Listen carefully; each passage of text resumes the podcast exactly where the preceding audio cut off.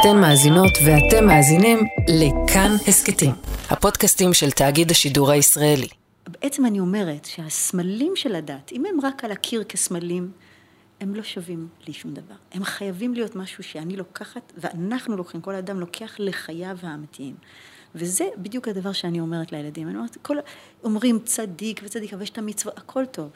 דה פקטו, מה אתה עושה? אתה קם בבוקר, מה אתה עושה? האם, האם בחיים שלך יש מקום שבו, שיש בו נתינה? בדבר הכי קטן, בילד שיושב על ידך בכיתה, שהוא ילד קצת, שאף אחד לא שם לב אליו, האם נתת לו מילה טובה, חיבקת אותו, האם, האם חשבת, האם ראית מישהו שצריך קצת עזרה? זה, כאן הצדק, כאן הגמילות חסדים, כאן המצוות, והן יכולות להיות בכל מקום, בכל דקה. ואל תיתנו לאנשים להכתיב לכם, מה טוב, לא, הלב, הלב מכתיב.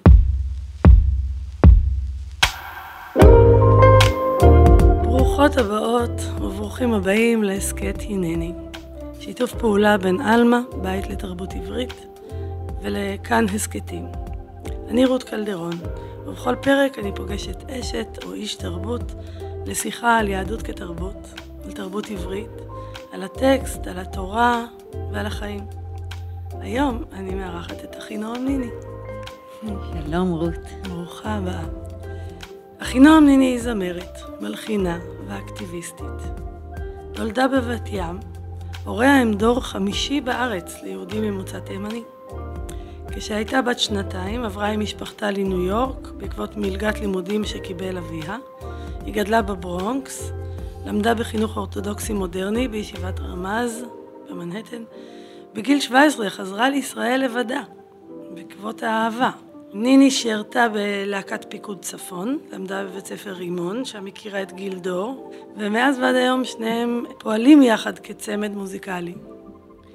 אחינועם, או נועה בשמה הבינלאומי, הופיעה על במות חשובות בהן הוותיקן, הבית הלבן, השתתפה בעצרת השלום של 4 בנובמבר 1995, ייצגה את ישראל באירוויזיון 2009 במוסקבה, שם ביצעה עם מירה עוואד את השיר עינייך. השמעת דעותיה המזוהות עם השמאל הובילה לביקורת ציבורית מן הימין. עד היום הוציאה 23 אלבומים ואוספים. בשנת 2011 היא צמחונית. מתגוררת בשפיים עם בעלה ושלושת ילדיהם. יס.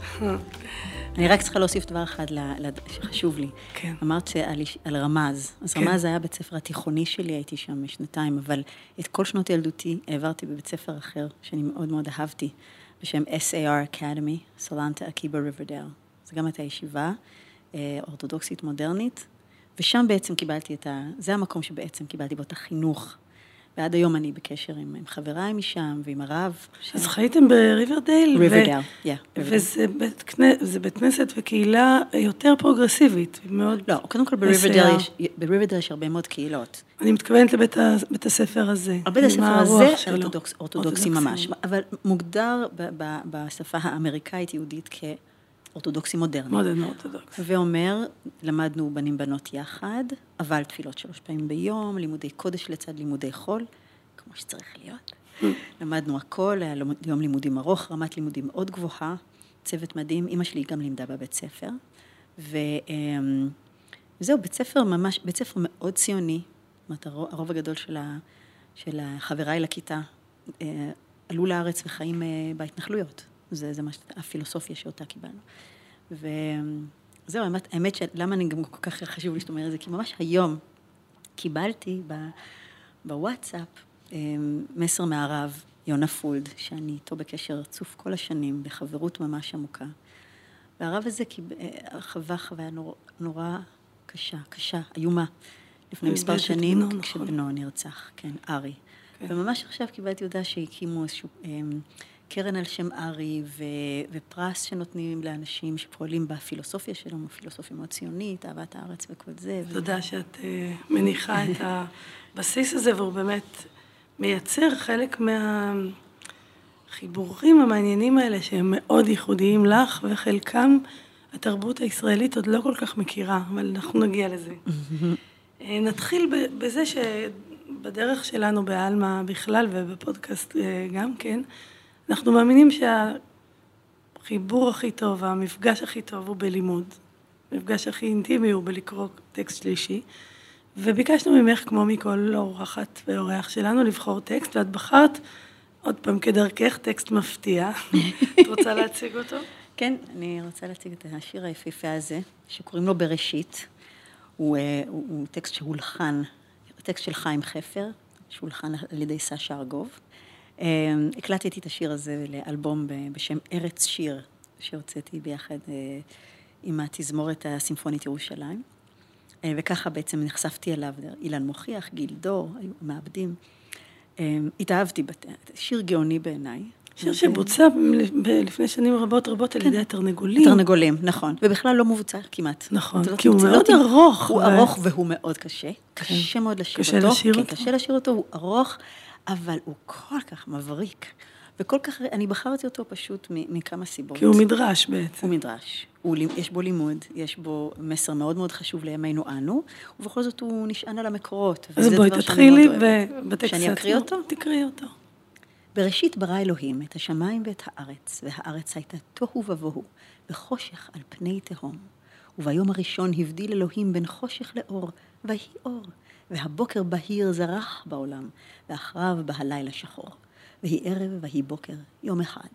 וביום השני הוא יצר את הרקיע, הרקיע הנפלא והכחול, הרקיע שפרץ מתוך המים והבקיע, ונפרס מעל גבוה ועגול.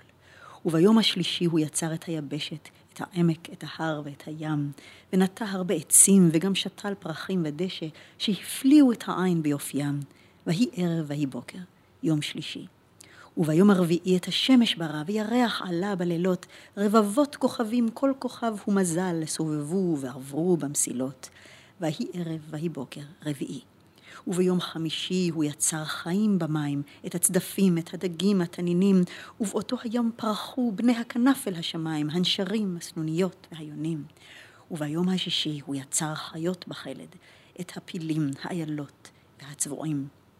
ובאותו היום ממש הוא ברא אדם בצלם, הוא ברא אדם בצלם אלוהים. ויהי ערב ויהי בוקר, יום שישי.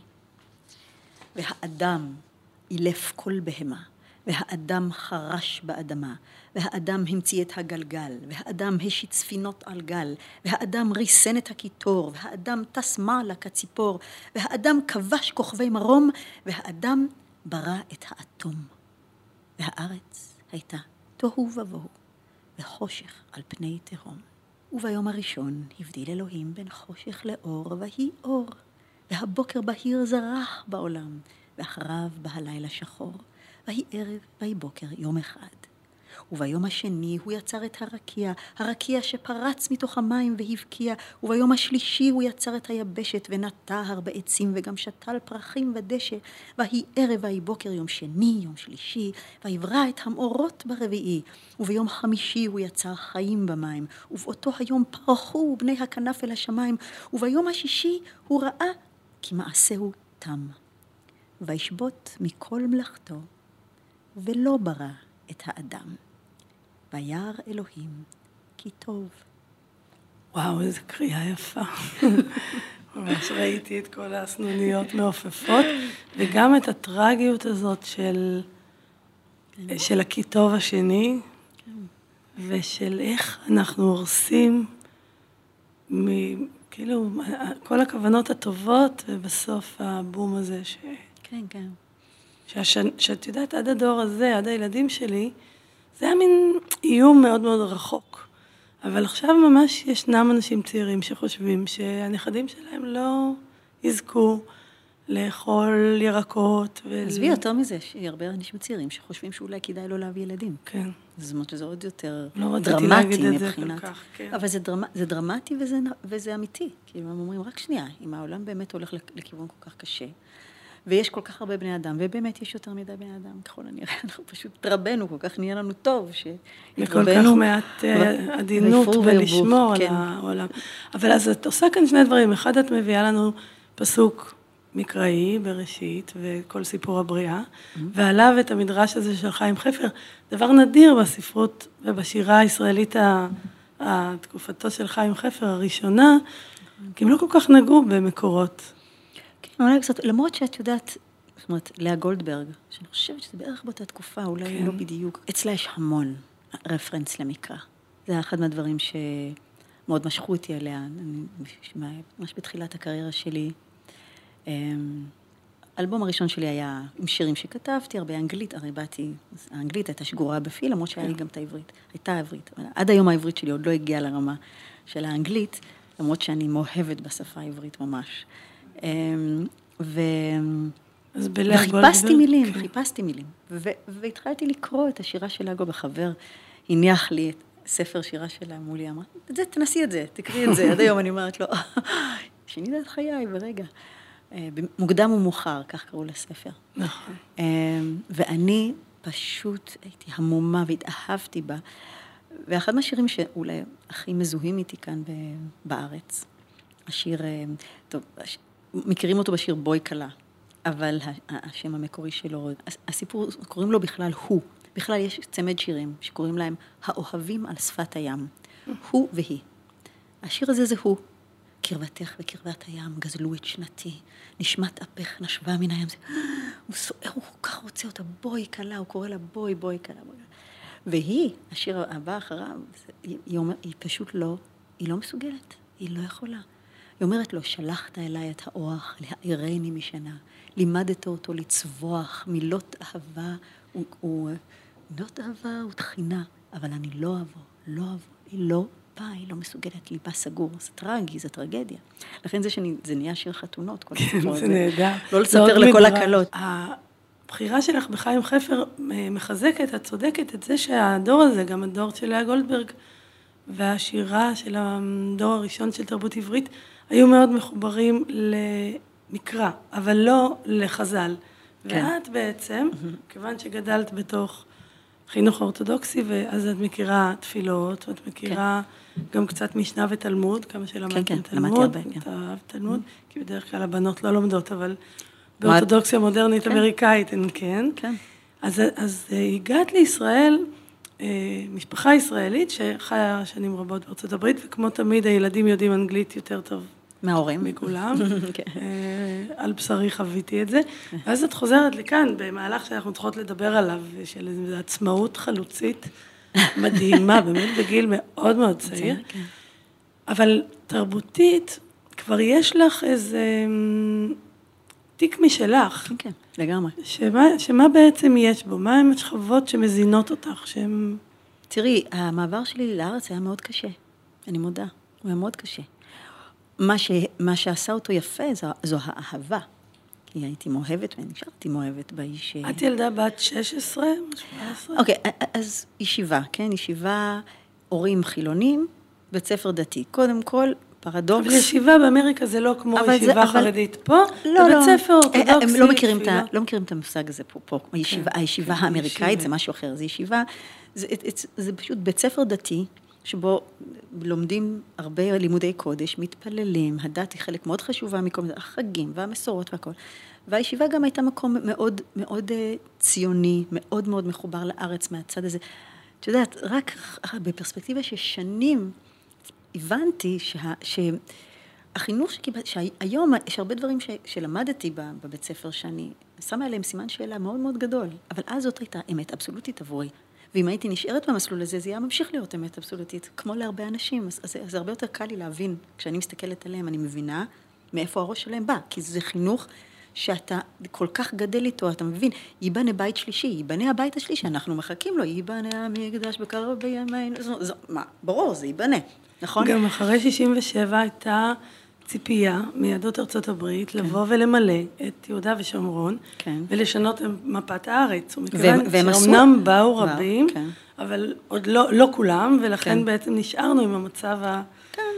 אומרת, יש, המורכב יש, הזה. יש, המצב הוא בהחלט מורכב, אבל anyway, אני גדלתי בתוך התרבות הזאת, ואומרת שהבית היה בית תימני, חילוני, ואני גם הייתי ילדה עם נטייה אומנותית חזקה, אז למדתי בלט ולמדתי זה, אז גם הייתי מאוד בתוך העולם התרבותי הניו יורקי הלחלוטין לא יהודי. זאת אומרת, היה לי משולש כזה שהייתי צריכה להתמודד איתו מגיל צעיר, של כמעט משבר זהות אפשר לומר. אבל מכיוון ש...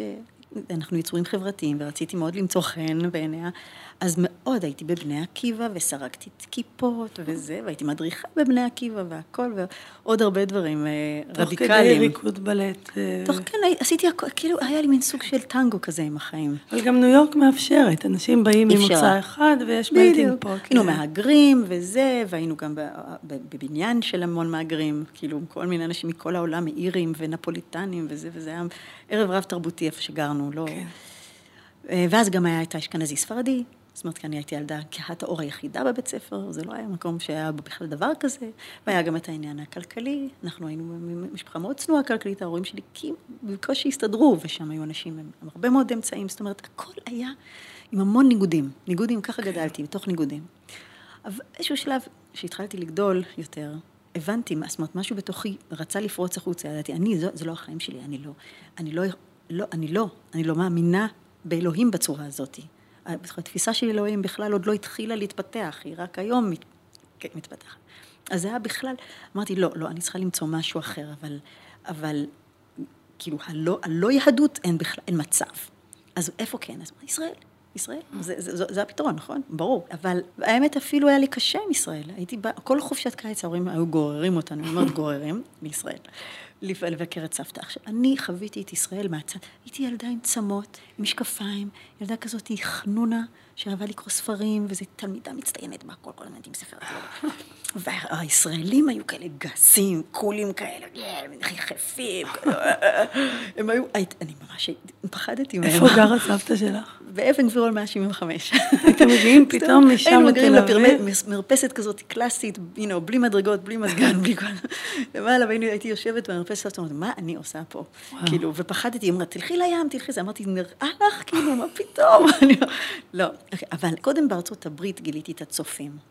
זה, זה הדבר הראשון הטוב שקרה לי, פתאום גיליתי עולם דובר עברית, שקשור למשהו שכנראה הוא יהודי, אבל הוא ישראלי, והוא אחר, והוא פתוח, וזה, ובנים, ווואו, ואהבתי את זה. ויש לך בו מקום. ועם החברים האלה נסעתי לחופשת קיץ. אחרת כבר, עכשיו זה היה... לא עם ההורים יותר, במרפסת. לא עם ההורים במרפסת של סבתא, אלא ב, בים, ובזה, ובפעילויות, ובמחנה, ובטיול של חברה להגנת הטבע. אה, ושם, בטיול הזה, פגשתי אה, מלווה עם נשק, קצין, שבע שנים גדול ממני. אה, ובעצם החיים שלי השתנו, אתה יודע, משהו, ב, משהו, ב, משהו ביקום. את פשוט ההוכחה לאהבה ממבט אי אפשר ראשון. להבין, כשאני חושבת שהייתי בת 16, הבת שלי עכשיו בת 18, אם עכשיו היא הייתה מביאה לי את הסיפור הזה, הייתי אומרת לה, forget it, אין מצב, נראה לך, את נוסעת לזימבבואה עם איזה בחור? what? כאילו, אז, אז, אז, אבל, אבל, אני הייתי כל כך נחושה, וזה, והתכתבנו, כן, תקופות פרה-היסטוריות, לא אימייל, לא וואטסאפ, לא גוגל, nothing. מעטפות. מעטפות. כל שבועיים מכתב, בכתב יד. וואו, אני, כאילו, תוך כדי זה, ההתאהבות הייתה מאוד מאוד גדולה. ו... ואני התחלתי לתכנן את החזרה שלי לארצה, ממש כמעט עצמאית מהוריי, כי ידעתי שהם לא יוכלו להתחבר לדבר הזה. איזה עוצמה של רצון. קצת כמו שהחלוצים אה, בשנה, במאה ה-19, שעזבו הורים והלכו ל... וארץ ישראל הזאת, הקיום הזה הישראלי, מה הוא הבטיח לך? מה, מה היה החלום? אוקיי, אז הנה כאן מה ש... בעצם... אוקיי, אז הגעתי לארץ, הגעתי ל... ל... לירושלים. שזה עיר הקודש, זה מאוד ריגש אותי. אה, עדיין הייתי ככה בטנגו עם הדת, זאת אומרת, מאוד מאוד, הזהות עדיין, אה, אבל אה, עם החבר. החייל עם הנשק לא ידעתי. לא, לא, הוא לא, ממש לא. והוא גם סיים כבר, עכשיו הוא לומד רפואה בעין כרם, והפנימייה בקריית יובל, אנחנו קרובים, הוא עם אופנוע, הגיל, קוקו, אני על עננה. ואז בעצם התחלתי להבין את המצב המורכב שיש בישראל ביחס בין הדת לאדם, למדינה. אמ, שאין בארצות הברית, בארצות הברית זה בכלל סיפור אחר. קודם כל, ארצות הברית בכלל לא מדינה יהודית, כן? זה היהודים הם סוג של קלאן כזה, הם שבט. מיעוט. ומיעוט, אבל למיעוט שמשתלב, והוא יוצר לעצמו כל מיני, הוא יוצר לעצמו בעצם סוג של יקום. מאוד עוטף, בשביל זה ההורים שלי כל כך נמשכו לזה. זה אחרי בית ספר, דברים לילדים, ו- וחוגים. קהילה, וזה כמו קהילה, שהייתה, וזה, כן. וזה, וזה JCC, אז זה גם ספורט, וזה, וזה, וזה בקיץ, וככה, ו- ומזמינים אותך, ודואגים לך, וכאילו זה מין סוג של עוטף, עוטף בתוך מקום גדול, וזר, ומנוכר, יש לך בית. אתה גם מוגדר בזה שאתה שונה מהרוב. נכון, ופתאום את. מגיעה למדינת רוב יהודית. נכון, עכשיו, עכשיו אז, ואז אתה אומר, רק שנייה, אז, אז מה המשמעות בעצם של היהדות שלי? כאילו, איך היא... מה, ואז היה לי אה, מפגש מאוד טראומטי עם, היה, עם הרבנות, כן. שבעצם היה נקודת המפנה של, ש, שלי. כי אחרי שבאתי להתחתן, התח- התחתנתי עם אשר היקר בגיל מאוד צעיר, הייתי בת 20, סיימתי צבא, הלכתי להתחתן. ברבנות, וגיליתי שאני לפי הרבנות לא יהודייה. למה? כי- כי, אה, הם חשבו, איפה אימא שלך? אני אמרתי, בארצות הברית. אמרתי, ואיך את יכולה להוכיח שאת יהודייה? אמרתי, "את יודעת, יש לי, כאילו, הבאתי את כל המסמכים, הבאתי את התעודות הצטיינות שלי מהישיבה, כן? הייתי תלמידה מצטיינת, תלמידה חכמה ממש. ההוא עושה לי, אני לא מכיר את הישיבה הזאת. אה, מסתכל באיזה דפרון, עם איזה ארבע בתי ספר, ואומר, זה לא רשום פה. אמרתי לו, יש מאות בתי ספר יהודיים בניו יורק. הוא אומר, לא, אנחנו מכירים רק באלה. אמרתי לו, "אני- אני לא מאמינה, כאילו. בקיצור, הוא גרר אותי לבית משפט רבני, שבו הייתי צריכה מאמינה. להביא עדים, ואת כל הוודו הזה, וזה היה משפיל. ואני בסוף אמרתי להם, אתם חברים, לא תודה. במועדון הזה אני לא רוצה להיות חברה. אם זה המועדון, לא, לא בשבילי. ופשוט התרחקתי ממנו, אמרתי, את היהדות שלי בתור תרבות, אני אגדיר לעצמי. אז התחתנתם מחוץ לרבנות? לא, לא התחתנו ברבנות, השתגעת, אני שוברת את לב הסבתא רבא שעוד הייתה בחיים. לא, אני התחתנתי בצורה יהודית כשרה ממש בשביל המשפחה. אומנם עשיתי כמה דברים, למשל, אני החלטתי שהחתונה תהיה צמחונית, למרות שרק אחר כך נהייתי פול בלאסט, אבל כבר אז החתונה הייתה נטורית, כי אני רציתי גלידה, ואני אוהבת גלידה, ואמרתי, טוב, אז אתם רוצים, לא, כשר, אין בעיה, לא יהיה בשר. אנחנו כאן נאכל דגים, ומי שלא טוב, לא. אז, אז בעצם את אומרת, החומרים היהודיים היו מאוד אישיים ושלך. החיבור הישראלי של רבנות, ושאין הפרדה בין דת ומדינה, לא, לא התאים לך. לא. ואז בעצם בנית לעצמך בישראל כן. אה, זהות יהודית, זהות תרבותית, יהודית תרבותית. בדיוק. כן. כלומר, ש, שזה בעצם הציונות הרוחנית עצמאית, של כן. אחד העם וביאליק. ש- כן, שהיהדות היא תרבות, בתוכה יש גם דת, אבל זה לא נכון. הכרחי. בדיוק. אמ, ככה אני תופ- רואה את זה. אבל היית שייכת לאיזושהי חברה, קהילה, או שלבדך בנית את הדבר לא, הזה לא, עם לא. אשר? לא, לא, לא, לבד ממש. לבד עם ההורים, ההורים שאחרי... הם חזרו לך? אחרי 15 שנה חזרו ארצה. אה, אני הייתי הרבה שנים כאן לבד, אבל אה, כן, הם, הם, אה, הם חזרו. ואנחנו עושים, יש לנו מסורות משפחתיות מאוד מאוד יפות, ובעיניי, אנחנו, אני מתחברת לזה. אנחנו עושים, אני עד היום אני עושה קידוש בבית, אני מאוד חשוב לי הקידוש. כן. כי הקידוש הוא, מבחינתי, בכלל היהדות, בשבילי, אני לוקחת ממנה את הדברים שחשובים לי מבחינה ערכית. והמשפחה ביחד, וההתכנסות, והריטואלים. אני מאוד מאמינה בריטואלים, הם חשובים, הם אוספים אותנו, הם נותנים לנו נקודות ציון. הריטואלים האלה, חלקם אני המצאתי, אז יש לנו טקס שלם עם הנרות, שאני ככה קצת המצאתי אותו, אנחנו עושים את התפילה, אבל אני גם.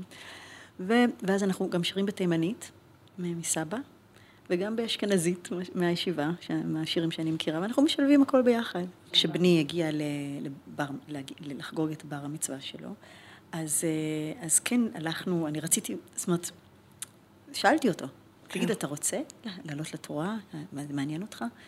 והוא, לשמחתי, מאוד עניין אותו, מאוד רצה. והוא קרא כל כך יפה, זה היה מהמם. ו, ועוד דבר שהחלטתי לעשות, וזה עשיתי גם עם הבת, אמ, וגם עם הבת הקטנה שעכשיו היה, עכשיו. אמרתי להם, תראו, המעבר הזה לבר או בת מצווה, הוא מאוד סמלי. מה לעשות? יש בו, זה, זה, זה מפנה בחיים.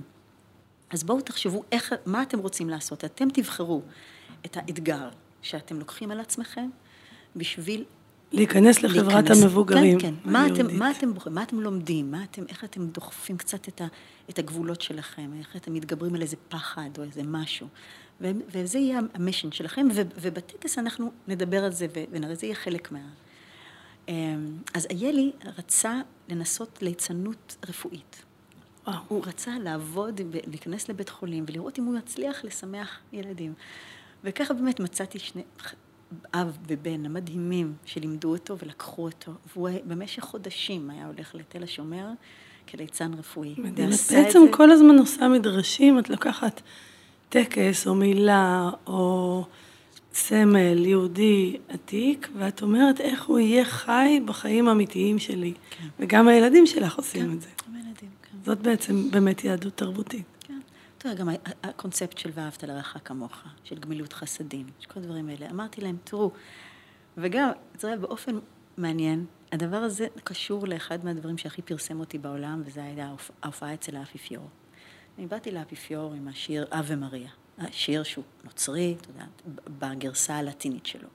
אבל בתפיסה שלי אני לקחתי אותו מאוד רחוק מהמקום הנוצרי למקום הכללי, ובעצם אמרתי אפילו דברים שהם קצת מתריסים, לפי התפיסה שלי. אז אה, אמרתי, אה, אה, בעצם אני אומרת שהסמלים של הדת, אם הם רק על הקיר כסמלים, הם לא שווים לי שום דבר. הם חייבים להיות משהו שאני לוקחת, ואנחנו לוקחים, כל אדם לוקח לחייו האמיתיים. וזה בדיוק הדבר שאני אומרת לילדים. אני אומרת, כל, אומרים צדיק וצדיק, אבל יש את המצוות, הכל טוב. דה פקטו, מה אתה עושה?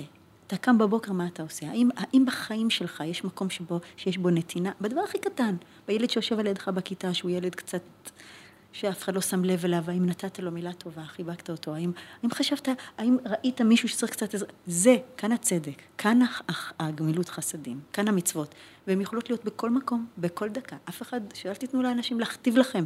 מה טוב, לא, הלב, הלב מכתיב כל יום וכל שעה. את הדברים האלה את לימדת את עצמך? איפה זה קרה? החופש הזה ל...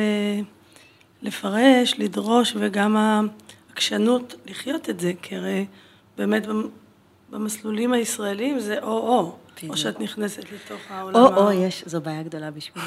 אני לא אוהבת או-או. אני לא אוהבת. אני אומרת, לעולם יש, אה, אין הרבה סבלנות לדברים מורכבים. ואני יצור מורכב, ואני חושבת שכל אדם הוא יצור מורכב.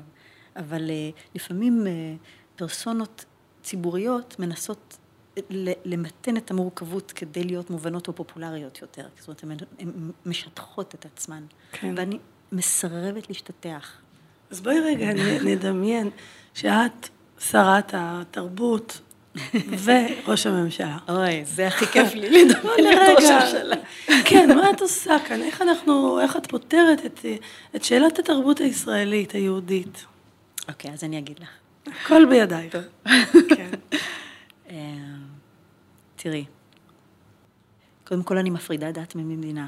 אני יודעת, אולי אנשים לא יאהבו לשמוע את זה, אבל בעיניי, למען הדת ולמען המדינה צריך להפריד את הדת והמדינה. הדת צריכה להישאר דבר טהור, יפה, אישי, חברתי, תרבותי, לא דבר כפוי על אף אחד. ברגע שהיא נחבאת, היא מתכערת. ברגע שהיא גם נהיית ביזנס, היא מתכערת. ברגע שהיא מתלכלכת בפוליטיקה, היא, מת- היא, אני לא אומרת שלא צריך להיות דת בתוך פוליטיקה, זה זכות, אבל המקום שזה נמצא עכשיו, ככה זה רע מאוד לדת. אז בעיניי, קודם כל להפריד דת ומדינה. ובכל זאת מבחינתך ישראל היא מדינה זהו, יהודית. עכשיו, אז, נכון? אז, אז, אז גם כאן יש לי הגדרות קצת אחרות, כן. אוקיי?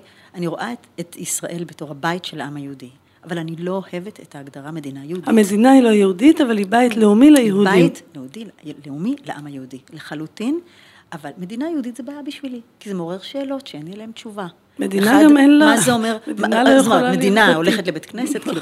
אז מדינה זה, זה, זה, זה, זה ישות מסוימת שצריך, הרי מה הפרדוקס כאן? יש לך, אני תמיד אומרת, ארץ ישראל מנצחת את מדינת ישראל. הקונספט של ארץ ישראל ועם ישראל הוא כל הזמן on top of מדינת ישראל, יש גם מדינה, צריכים להיות לה חוקים, צריכים להיות לה גבולות, צריכים להיות לה כל מיני דברים. וכאן יש בעיה שצריך לפתור אותה. אז, אה, אז אני הפרדת אומרת- דת ממדינה. הפרדתי דת ממדינה, הגדרתי את המדינה, את המדינה הזאת כי גם, זה, זה בסמנטיקה, זה במילים, אבל למילים יש, להם- יש להם משמעות. אה, כבית לאומי לעם היהודי, אה, ו, ולאו דווקא מדינה יהודית. כלומר, כל יהודי כי- יכול להיכנס לכאן אה, בחוק אה, השבות. חוק השבות אני בעד, ו, ו, אבל אני תמיד חושבת ש-as things move, אנחנו צריכים גם לעשות אבולוציה, שזה- כן. צריך גם אבולוציה לחוק הזה לעשות. לעשות. עכשיו שהציונות, אני, אני בן אדם ציוני, מגדירה את עצמי כבן אדם ציוני, אני בעד הציונות, אני חושבת שזה היה דבר, רעיון גאוני, מדהים, וראה, הנה יופי, הקמנו מדינה, מדהימה. אבל כמו שיש הבדל בטיפול, נגיד, שלי, שאני כמעט, אני יולדת, ילדנו, העם היהודי ילד את מדינת ישראל דרך התנועה הציונית. המידווייף, נגיד, המיילדת, הייתה התנועה הציונית. עכשיו, יש תינוק. בהתחלה מניקים אותו, עושים לו ככה, אבל פתאום הוא נהיה ישות עצמאית, ההתייחסות צריכה להיות אחרת, פתאום הוא נהיה קצת מרדן, פתאום יש לו אישיוז, חס וחלילה סמים, לא יודעת, drunk driving, צריך לטפל, צריך, צריך להתייחס אחרת למדינת ישראל היום, שהיא קצת teenager, מאשר ל baby שהיא הייתה. אבל אני, אני חוזרת לזה. אני מיד, אבל מיד יושבת לדבר עם הפלסטינים. זה הדבר הראשון שאני עושה. אני לא מחביאה את העניין הזה, אני לא שמה אותו מתחת לשולחן, ואני אומרת לעם בפשטות, שימו לב, אהוביי, כדי שלנו יהיה טוב פה, אנחנו צריכים שלשכנים שלנו יהיה טוב. זה לא יעבוד אחרת. אני, אני מסכימה, אבל אני מניחה את זה רגע בצד, כי בתור ראש ממשלה ושרת התרבות, הנושא שהיום אני רוצה לדבר עליו, הוא הזהות התרבותית okay, אוקיי, של בסדר, המדינה. אז פלסטינאים התחלנו את השלום. אבל רק שנייה, אבל רק שנייה. אבל למה זה חשוב השלום? כי אם אין שלום פה, אז קודם כל על החרב, מה, מה, מה הטעם? אם נמות, נמות, כאילו, לא, אנחנו רוצים לחיות. אני לא אוהבת את המשפט טוב למות בעד ארצנו. אני אוהבת את המשפט טוב לחיות בארצנו. זה המשפט שלי, אני רוצה לחיות פה, לא במקום אחר, אבל לא למות. אז אני מפרידה את עצמי מה זה, אני אני בעד שתי מדינות לשני עמים. ולמה? חשוב. בגלל שברגע שיש, עכשיו יש לי מדינה, הפרדתי את עצמי מהפלסטינים. זה, זה מתחבר ל, ל, ליהודית ולכל הדבר הזה. כן. הפרדתי את עצמי מהפלסטינים, עכשיו יש לי כאן מדינה. המדינה יש בה רוב יהודי. Okay? אוקיי? כן. כאן חשוב. אחרי שעשית שלום יש. כי אם יש לי מדינה אחת עם רוב לא יהודי או מיקס, כל הפילוסופיה שלי מתפרקת. אני לא הולכת לכפות את, ה, את התרבות שלי על, על, על מיליוני בני אדם, לא. ואז יש כאן מישמש ענק, ומה הוא בכלל? אז ואחר, ועכשיו אני מתחברת לדבר שבעצם רלוונטי לנו לכל השיחה הזאת, כן. שזה השפה העברית. כן. אז אני אומרת כאן, אני בעד השפה העברית והתרבות העברית כאלמנט מאחד במדינת ישראל. קודם כל, כי העברית היא הארון, הסוד לארון הספרים היהודי. זאת אומרת, השפה העברית בעצם פותחת לנו, וגם בעברית עצמה זה הכל בולענים. כל מילה היא בולען לתרבות וליופי ולדבר שקשורה לתרבות היהודית ממש. לתיבת תהודה. תיבת תהודה של כן. התרבות היהודית. אז קודם כל העברית היא הקי. שמע, אפילו כל, שמע ישראל אדוני אלינו. זאת אומרת, יש לנו את המילים האלה שהן כל כך קשורות. זה דבר אחד. דבר שני, השפה פתוחה לכולם. כל אחד יכול ללמוד אותה. זאת אומרת, באנגלית זה יותר קל לי להגיד ש... religion is exclusive and language is inclusive. זאת אומרת, השפה מכניסה, פותחת את דלתותיה, בואו. אבל, אבל הדת זה כל אחד ודתו, וזה זה לא, לא, לא כך ברור. לא כש... צריך להתגייר כדי לדבר נכון, עברית. כששומעים ערב, ערבים, פלסטינים שחיים פה לפעמים, מדברים עברית, אתה, אתה אומר, הלסת שלך נשמטת בעברית יפהפייה יש להם. כן. ובעיניי, העניין שלא כל ילד ערבי לא לומד עברית מ-day one בישראל, זה, זה פסול בעיניי, זה וגם פסול. וגם אנחנו לא יודעים את שפת המרחב. נכון, אבל אם אני צריכה עכשיו, אני אומרת דבר שאולי לא הולך עם הכאילו, איך זה נקרא ליברליות והשמאלניות, אני אומרת, כולם ידברו עברית. למה? כי העברית היא המכשיר לשוויון הזדמנויות, שזה הקונספט השלישי. קודם כל היא, ארון, היא, היא מפתח לארון הספרים היהודי, שנית היא אינקלוסיב, זאת אומרת היא מאחדת, ושלישית היא המכשיר מספר אחד לשוויון הזדמנויות. ילד שלא ידבר עברית לא יוכל להיות שופט בבית משפט עליון במדינת ישראל. Mm-hmm. ו- וזה, לכן אני חושבת, וגם עברית צריכה טריטוריה, שפה צריכה טריטוריה. שפה בלי טריטוריה נהיית אמ, ארכאית, היא נעלמת. הרי בן יהודה, עשה מהפכה מדהימה פה, היא הביא שפה בת אלפי שנה, גרם לה לחיות שפת הראפ וה, והגרוסמן והחדשות והעיתון וה, והבדיחות, וה... שפה עברית של התנ... וואו, זה כזה וואו. אז, אז כאן יש מקום קטן, זה הגינה הקטנה של העברית. אז, וזה דבר שאני יכולה להתחבר אליו מאוד, זה מתחבר לתרבות, לעומק, לשירה, למקום שאפשר להכניס בו את כולם. כלומר, את, אני, אני עכשיו חושבת אותך אה, מנהיגה עם הכלים הממלכתיים, את נותנת תקצוב משמעותי ללימוד עברית של כל אזרחי המדינה. כן, וגם ערבית. לחופש לקהילות, וגם, כן. אה, להגדיר את עצמן ולחיות את, ה, את התרבות היהודית שלהם, כל אחד על פי בדיוק, דרכו. בדיוק. ועושה שלום. אני חושבת שהייתי מצביעה. תודה. ואגב, אמרת, ערבית סופר חשוב, זה שפת המרחב, ואנגלית זה שפת גוגל. כן, אנחנו צריכים לפחות את שלושת השפות האלה. ספרי לי קצת על אבי ילדייך, הרופא על האופנוע, שבשבילו עלית לארץ. איך זה לחיות עם אדם שעוסק ברפואה, ואיזה מין, איזה מין תרבות הוא הביא לעולמך? ראשית, התברכתי באדם הזה, אין מילים לתאר. אני לא יודעת מה, מה, אולי ב-past life, גלגול קודם, אה, הביאה לה את הברכה הזאת. שבגיל כל כך צעיר התחברתי לאדם שאני רואה בו ממש... אה, תכונות של מלאך, אני חושבת שהוא סוג של מלאך. אני גם חושבת שמוזיקה ורפואה הם מאוד מאוד קשורים אחד לשני, mm. שאומנות נעשית ממקום מאוד מאוד עמוק, כי אני לא מחדש פה שום דבר, היא מקום שמרפא את הנפש, ורפואה שואפת לרפא את הגוף, למרות שהיא לא יכולה לעשות את זה בלי לרפא את הנפש, mm. ולכן הדברים קשורים מאוד מאוד מאוד. ושתי קריירות כאלה בבית זה לא פשוט. לא פשוט, מה שעשינו, אשר ואני, זה, קודם כל העשר שנים הראשונות אנחנו בקושי נפגשנו. חברים שלנו אומרים שאנחנו נשואים שלושים שנה, בעצם אנחנו, ביחד, אבל איזה עשר, עשרים שנה, הגזמנו. אבל, אה, אבל זה גם, זה לא נכון, כן. הוא, הוא, עבדנו מאוד קשה בעשר שנים הראשונות, לפני שהיו לנו ילדים, אחרי זה עבדנו עוד יותר קשה. אבל בהתחלה עבדנו קשה, פשוט בשביל לפתח כל אחד את הקריירה שלו, והיינו ככה ביחד ולחוד, ביחד ולחוד. ואז באו הילדים, וזה עבר אה, רות ל... לוואו גדול מאוד. כן, זה היה שינוי עצום בחיי האישיים. כבר הייתי סופרסטאר, הסתובבתי בכל העולם, זה דיבה, למרות שאני... נועה. חבר שלי מגדיר אותי בתור דיבה לס דיבה. דיבה לס דיבה. אז אני דיבה לס דיבה. אבל זאת רוכבת. ופתאום, וואו, יאללה, הלידה הראשונה הייתה לי מאוד קשה, הלידה הייתה מדהימה, הלידה טבעית, בלי משככי כאבים, oh המזונה, בלה בלה בלה, זה מה שרציתי. עשיתי את זה שלוש פעמים בצורה הזאת, היא הייתה מטורפת, אבל המדהימה לא הייתי עושה אחרת. אבל אחרי זה, דיכאון, נפילה נוראית, כי העצמאות והכל, כן. בום, זהו, נהייתי עבד רצוע. בוכה כל הזמן, מניק, חלב, כואב, גוף כואב, נפש כואבת. זה היה כל כך קשה, אני ממש שחיתי בים של דמעות חודשים רבים, וגם, כמו שכבר יודעים, אני דיברתי הרבה על הדיכאון שלי. זה נורא יפה שאת אומרת את זה. לא, דיברתי על זה כי אני, את יודעת, אני אוהבת לדבר על דברים שאף אחד לא מדבר. לא, כי זה, נראה לי שאת נשים אה, נכנסות לממש בידוד, לצינוק. ולא מדברות על זה כי זה לא קורקט חברתית ומפחדות שינדו אותם או שהם לא יחזירו אותם לחיק החברה הנוצצת. ולכן הן צריכות לדבר על זה, והן צריכות אחת את השנייה מאוד מאוד. חזרתי לעצמי אחרי שלושה חודשים אה, כשחזרתי להופיע. רק כשחזרתי לבמה, חזרתי לשפיות. כי... ואז הבנתי שאני חייבת, ו... ונאבקתי על זה שנים, לשלב. אז התחלתי לגרור את הילדים איתי לכל מקום, ואימא, עם אימא, עם אבא, עם אימא ואבא, עם דודה, עם דודה ואימא, ודודה ונני, ונני ועוד נני, ונני, וואי, מה שאת לא רוצה. מדהים. מטפלות וחברות, ומי שהיה יכול לבוא איתי. אמ, זה היה ממש מסע אינסוף של עשר שנים, יותר, של אה, ילדים ושירים והנקות וכמעט התמוטטויות שלי, וזה, וכן, כן, כן. אני כן. מאוד מאוד מעריכה את זה, כי כן, אני רואה מסביבי, יש נשים גדולות שעושות מעשים גדולים, אבל...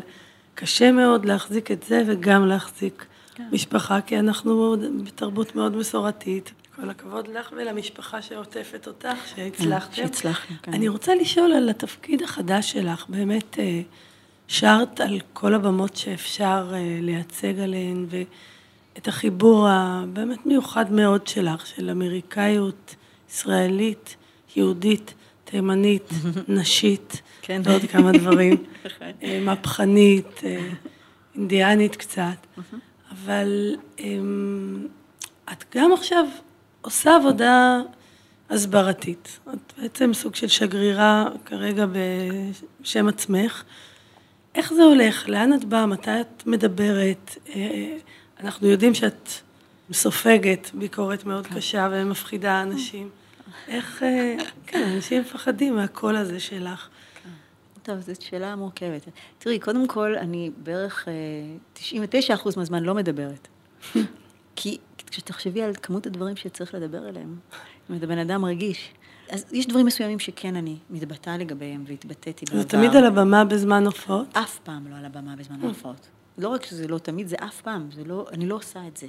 אני גם לא כותבת הרבה שירי, אה, אני לא כותבת שירים פוליטיים בעצם. יש מעט מאוד שירים שלי שבה, וגם בסאב-טקסט יש כן. דברים.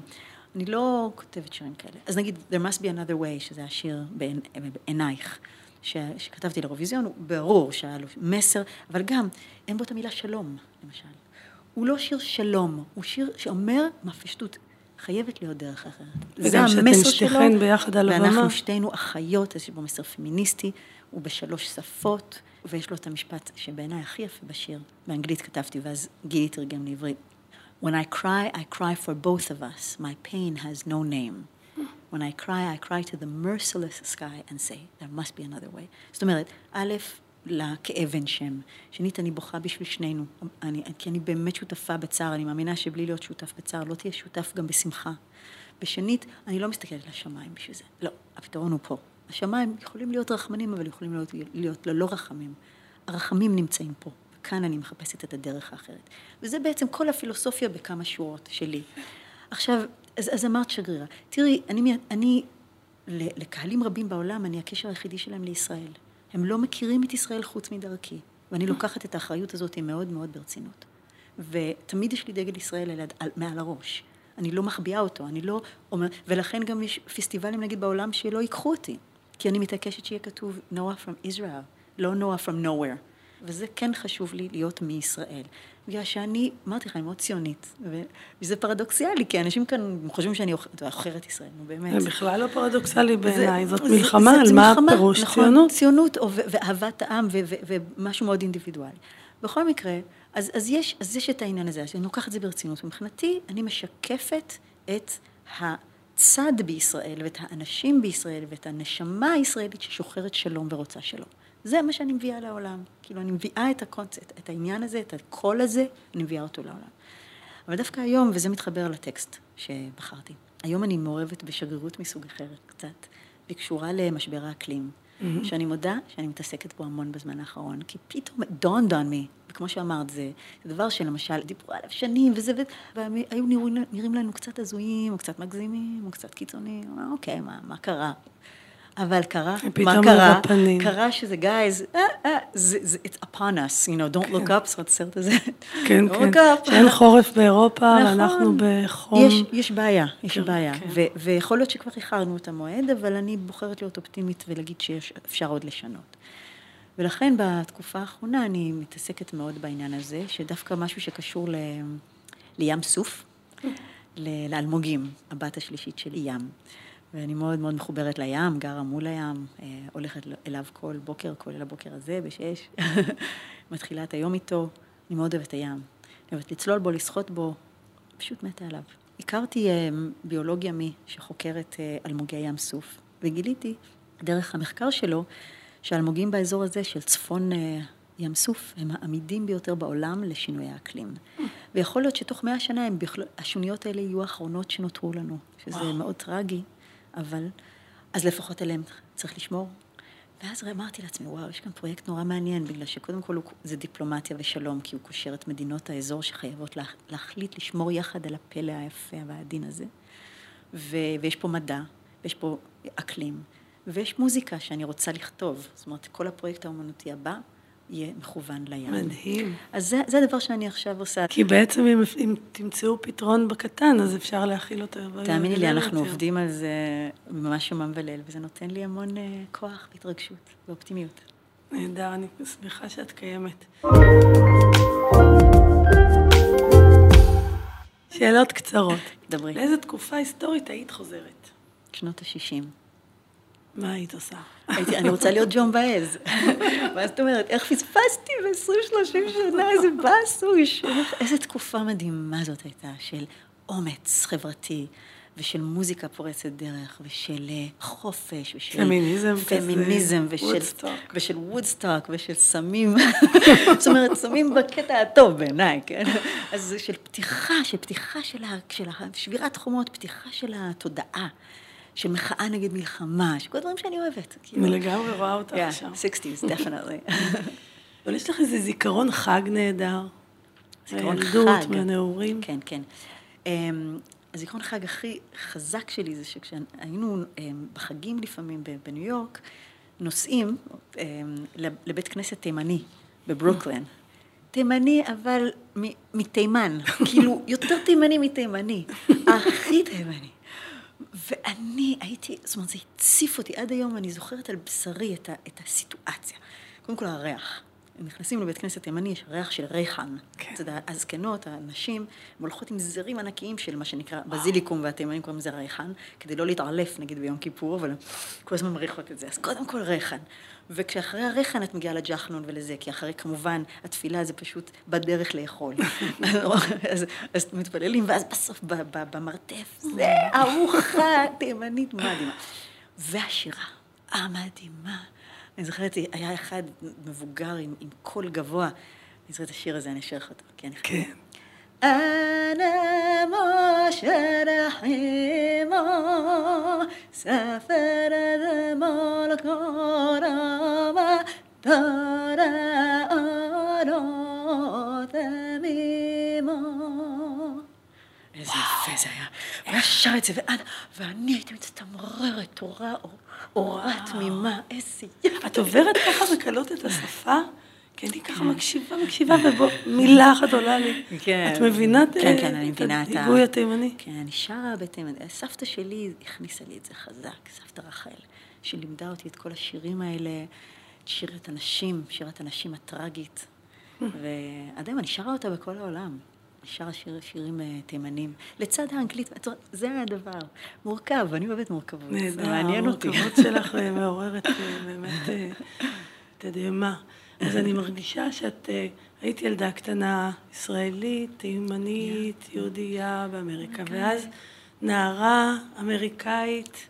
מסורתית, בירושלים, בפנימייה, ואז פתאום בצבא, אני חושבת עלייך, את בלהקה צבאית, ואז רימון, ואז שנים של, וואו. באמת, של... כן, לפרוס את של, הכנפיים אה, איך לגמרי. אמרת? דיבה לס דיבה. דיבה לס דיבה. דיבה לס דיבה. ואז אימא, כן. ועכשיו, כמו חללית, כל פעם יש שלב הבא, ועכשיו בעצם הילדים גדלים, נכון. כן. ויש עוד המון. תבורכי בהמון חיים והמון כוח, אז באמת אני מרגישה שיש לך, אה, שאת עושה עבודה תרבותית, עבודה משתדלת. אמ, חזונית. נורא תודה רבה שבאת אלינו. תודה רבה, רות, שהזמנת אותי. ותודה לכם שהאזנתם לנו. אנחנו עלמה, בית לתרבות עברית. ערכתי את הפרק ביחד עם אורן חלפון. על התחקיר נמרוד סמוראי לוי. הקליט אותנו וערך את הכל גיא זקרון. תודה לניר גורלי על הייעוץ והליווי. פרקים נוספים של הנני מחכים לכם באתר, ביישומון כאן ובכל מקום שבו אתם מאזינים, מאזינות להסכתים. נשמח שתעקבו אחרינו ותפגשו יחד איתי את האורחות והאורחים הבאים. אני רות קלדרון, מייסדת עלמה, מקווה שניפגש בפרקים הבאים.